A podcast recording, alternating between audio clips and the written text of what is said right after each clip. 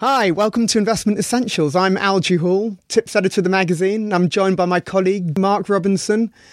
And a little bit later, we'll be hearing from Joe Bauernfreund, who's the chief executive of Asset Value Investors, and Nick Kirrage, co head of Schroders Global Value Team. Algy, um, what is uh, Investment Essentials and what was the, uh, what was the dynamic behind the piece? Well, um, investment essentials is I, you know I like to think of it as kind of stock analysis meets desert island discs. Okay. Um, basically, um, finding out what um, stock picking metrics certain top UK investors find most useful doing their jobs. So um, I've spoken to three of them. Two of them we'll be hearing from, and I've found out what they what they use to find value stocks the cyclically adjusted PE. Discounts to net asset value. Profits turning into cash. The returns of the NAV. A, a net debt EBITDA or a net debt profits. EV to EBITDA or the dividend yield. Indebtedness. Okay, this goes back to the, well, it's, a, it's an age old philosophy of value investing now. Uh, which uh, started in the US in, in the 1930s, I believe, in the uh, in the wake of the, the Great Depression. Yeah, yeah. I mean, it also it's evolved a lot. So I mean, I mean but also there's the question of, um, you know, what the heck is value? Because surely, whenever we're trying to buy stocks, we want value there, even if there's growth.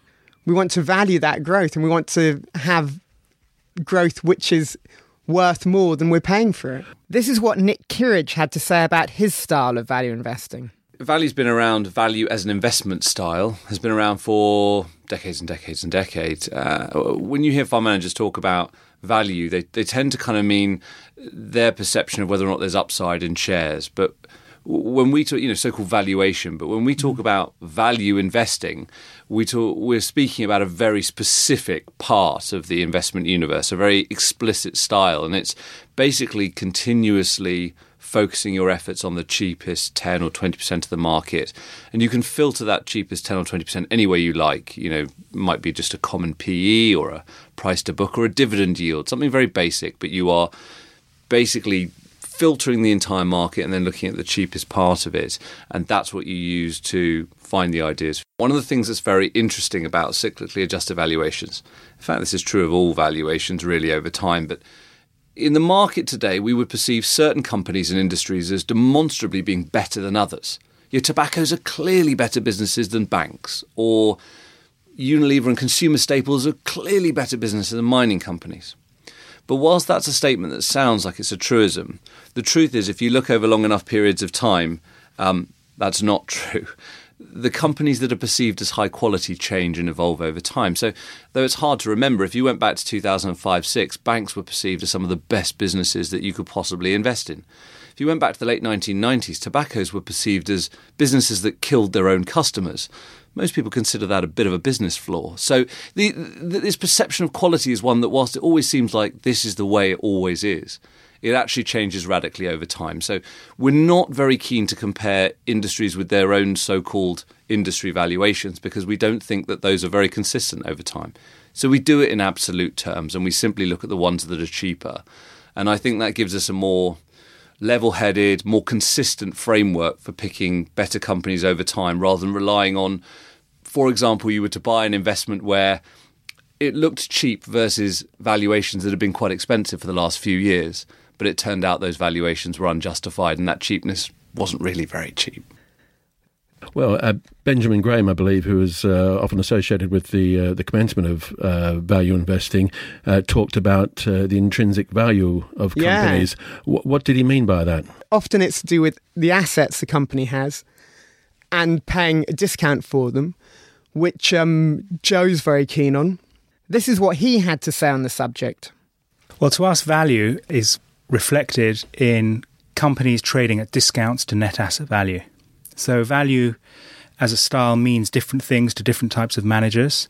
To us, what we're looking for is companies that own assets. Those assets could be other businesses, other equities that may be listed, or companies that are unlisted. But essentially, to us, value investing really means finding companies that trade uh, at discounts to net asset value. So essentially, what we're saying is we like to buy companies that own a pound of assets for a lot less than that pound.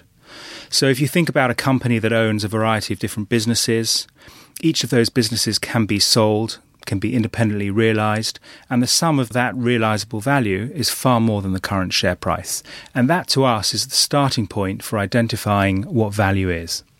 There are other ways to value intrinsic value for companies which don't have hard, tangible assets, using things like the earning power of of um, a company, and then also there are ways of trying to bring in the idea that some companies can re- generate above average returns or returns above their cost of capital consistently whilst they grow. So those that that can be valued into that future earnings stream. So it's a plethora of things really which fit into this value camp. Does that also feed into something like uh, discounted cash flow analysis? most value investors are very skeptical about that because I mean there's so many assumptions in um, any discounted cash flow analysis. If there's something very the tangible, being chief amongst them. The, yeah, what, what, yeah, what the heck are we discounting? What, yeah, what are we using as our discount rate? Yeah, and the investors I've talked to, and also just the, from an intuitive level, really, when we're talking about value, we're probably just talking about really cheap stocks. Nick Kirrage a lot of the best investment philosophies, I believe, can be boiled down into very, very simple terms. The more complicated something sounds, uh, the more clever someone tries to sound. You know, more often than not, those people, those kinds of philosophies tend to get themselves into trouble. So, my perspective is always it should be made very, very simple. So, at its at its core, my job is simply trying to balance off the rewards that might be made from an investment versus the risks I'm taking, and doing that as objectively as possible without turning myself into an emotional wreck. Okay. So I like metrics that try and give me a clue to identify both those potential rewards and those potential risks. This was the basis of. Uh, uh, Benjamin Graham's uh, philosophy, or at least the reason that he took it up when he did, because after the, the major sell off in markets, presumably there was any number of yeah. undervalued stocks, you know, trading well below their net asset value. I mean, it would have been fairly straightforward to pick these up then. Well, yeah, of course, they're, they're the famous net nets, which yep. um, were associated with Graham, which were where where the readily realizable net asset value was um, worth a lot more than the share price. I mean, you don't get those really now, but um, and of course, you look at the uh, example of the asset strippers during the 1980s; they were doing much the same thing. Well, yeah, they they they weren't, but they they were probably doing more of um, what British Empire does in terms of looking deeper, having a deeper analysis of what's actually on the books. Joe Bauernfreund. To us, net asset value really means the realizable value of those businesses today, which means that we have to value each of the underlying holdings. So if you take, um, well, an investment trust, for example, is fairly simple. It's certainly an investment trust that owns listed assets. It's very simple.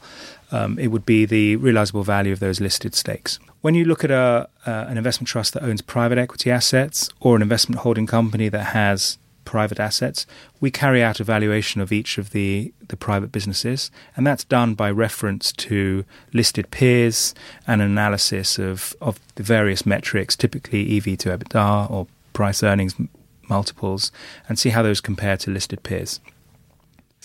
Uh, does that also feed into when you look at um, funds that deal in special situations as well? I mean, very often, if a company is going through uh, a particularly um, dire trading period, or there's external issues or internal ones that have affected performance, sometimes it's easy to over, uh, overlook the actual value, the fixed asset value of a company. Yeah, the, and the well, the, and also the fixed assets, of course, can be a guide to the future potential of the, comp- of the company in question.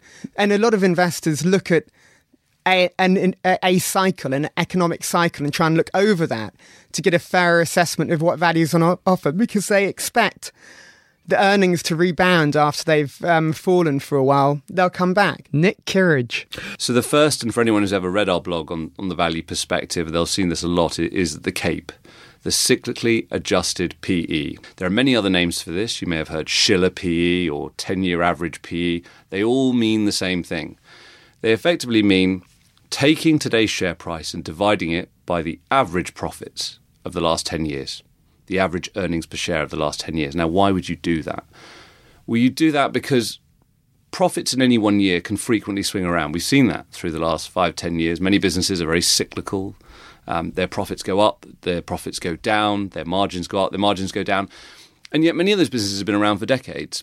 and they may be around for decades to come. So valuing them off any one year's worth of profits could be a very churlish thing to do. And with typical valuation metrics, a normal PE, what will happen is just as the profits go to zero, the PE looks like it goes to a very high number because you divide very small profits into a share price and suddenly the valuation looks very expensive. But that's not the truth. The truth is is that the share price tends to fall on that.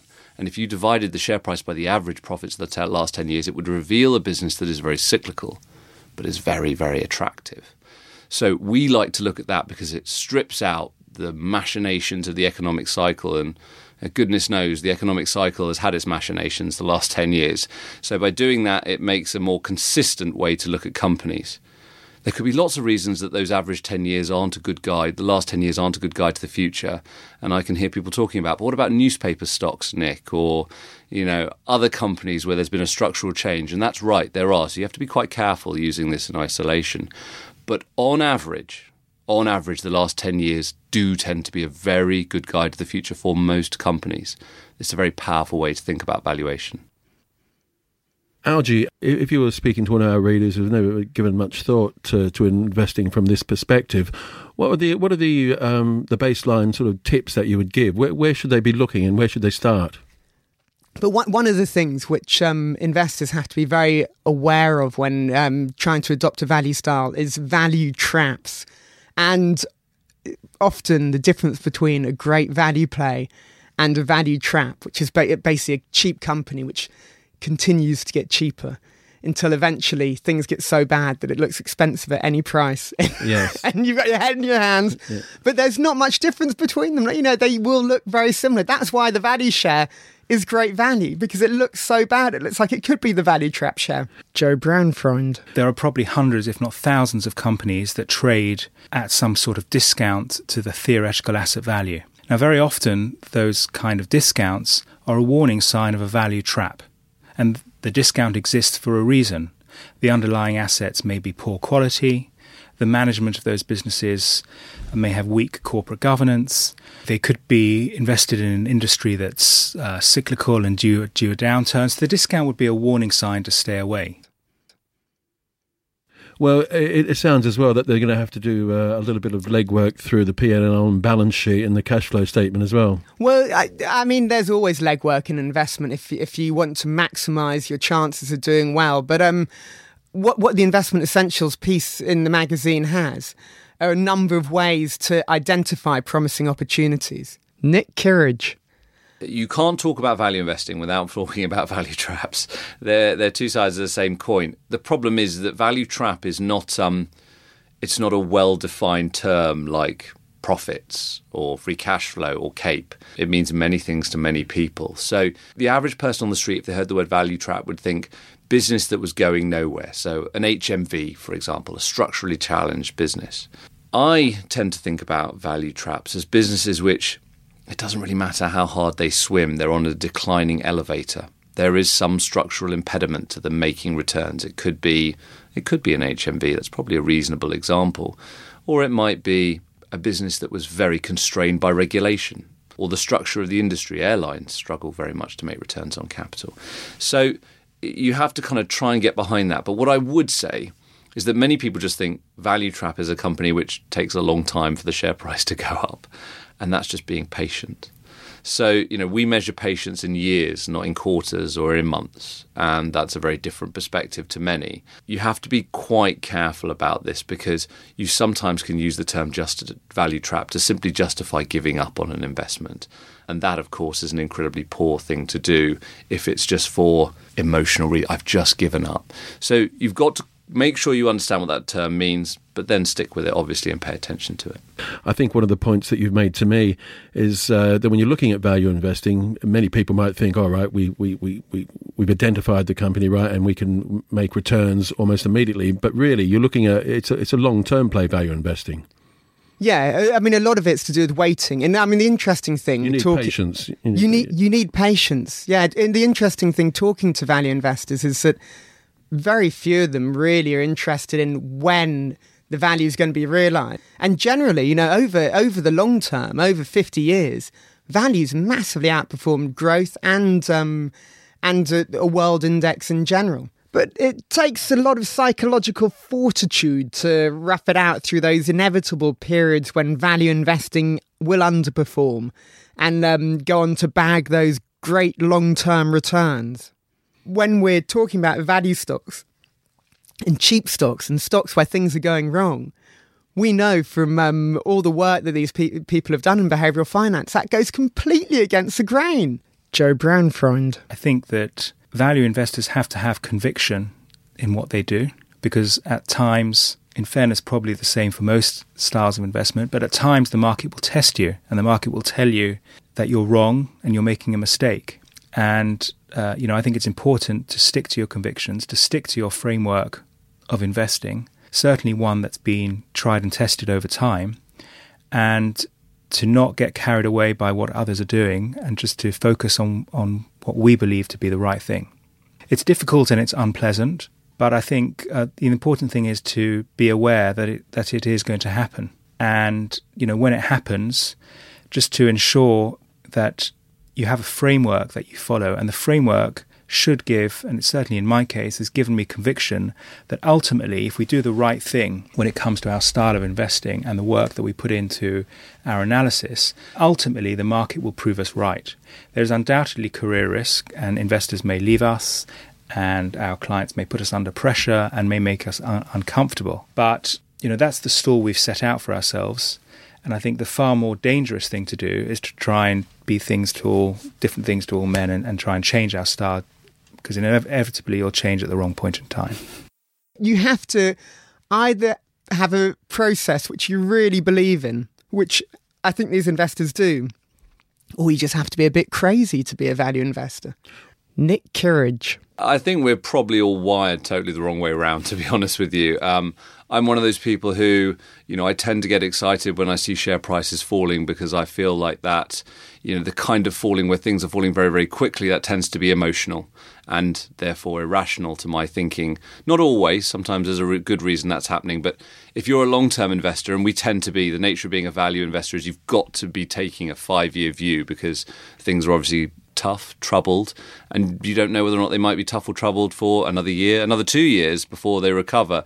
And so you're taking a long term horizon. But if you do that, you tend to see these things as a great opportunity. And some of the great investment returns that you've seen in the last 10 years have come from moments of great darkness, you know, buying house building stocks in 2009 when everyone thought the world was ending, or high street retail companies in 2008. It, it is at those points where nobody's holding your hand. It is difficult. That's why we maintain that diversification, but the rewards are phenomenal if you can maintain that psychological grip on what's going on and, and simply be, you know, pretty hard headed. Well, there we, there we have it patience and discipline. That's all you need. Thank you to the producers of this show, Graham Davies and Alex Newman. And if you've enjoyed it, please do leave a review on iTunes or wherever you get your podcast. When you make decisions for your company, you look for the no brainers. If you have a lot of mailing to do, stamps.com is the ultimate no brainer. Use the stamps.com mobile app to mail everything you need to keep your business running with up to 89% off USPS and UPS. Make the same no brainer decision as over 1 million other businesses with stamps.com. Use code PROGRAM for a special offer. That's stamps.com code PROGRAM.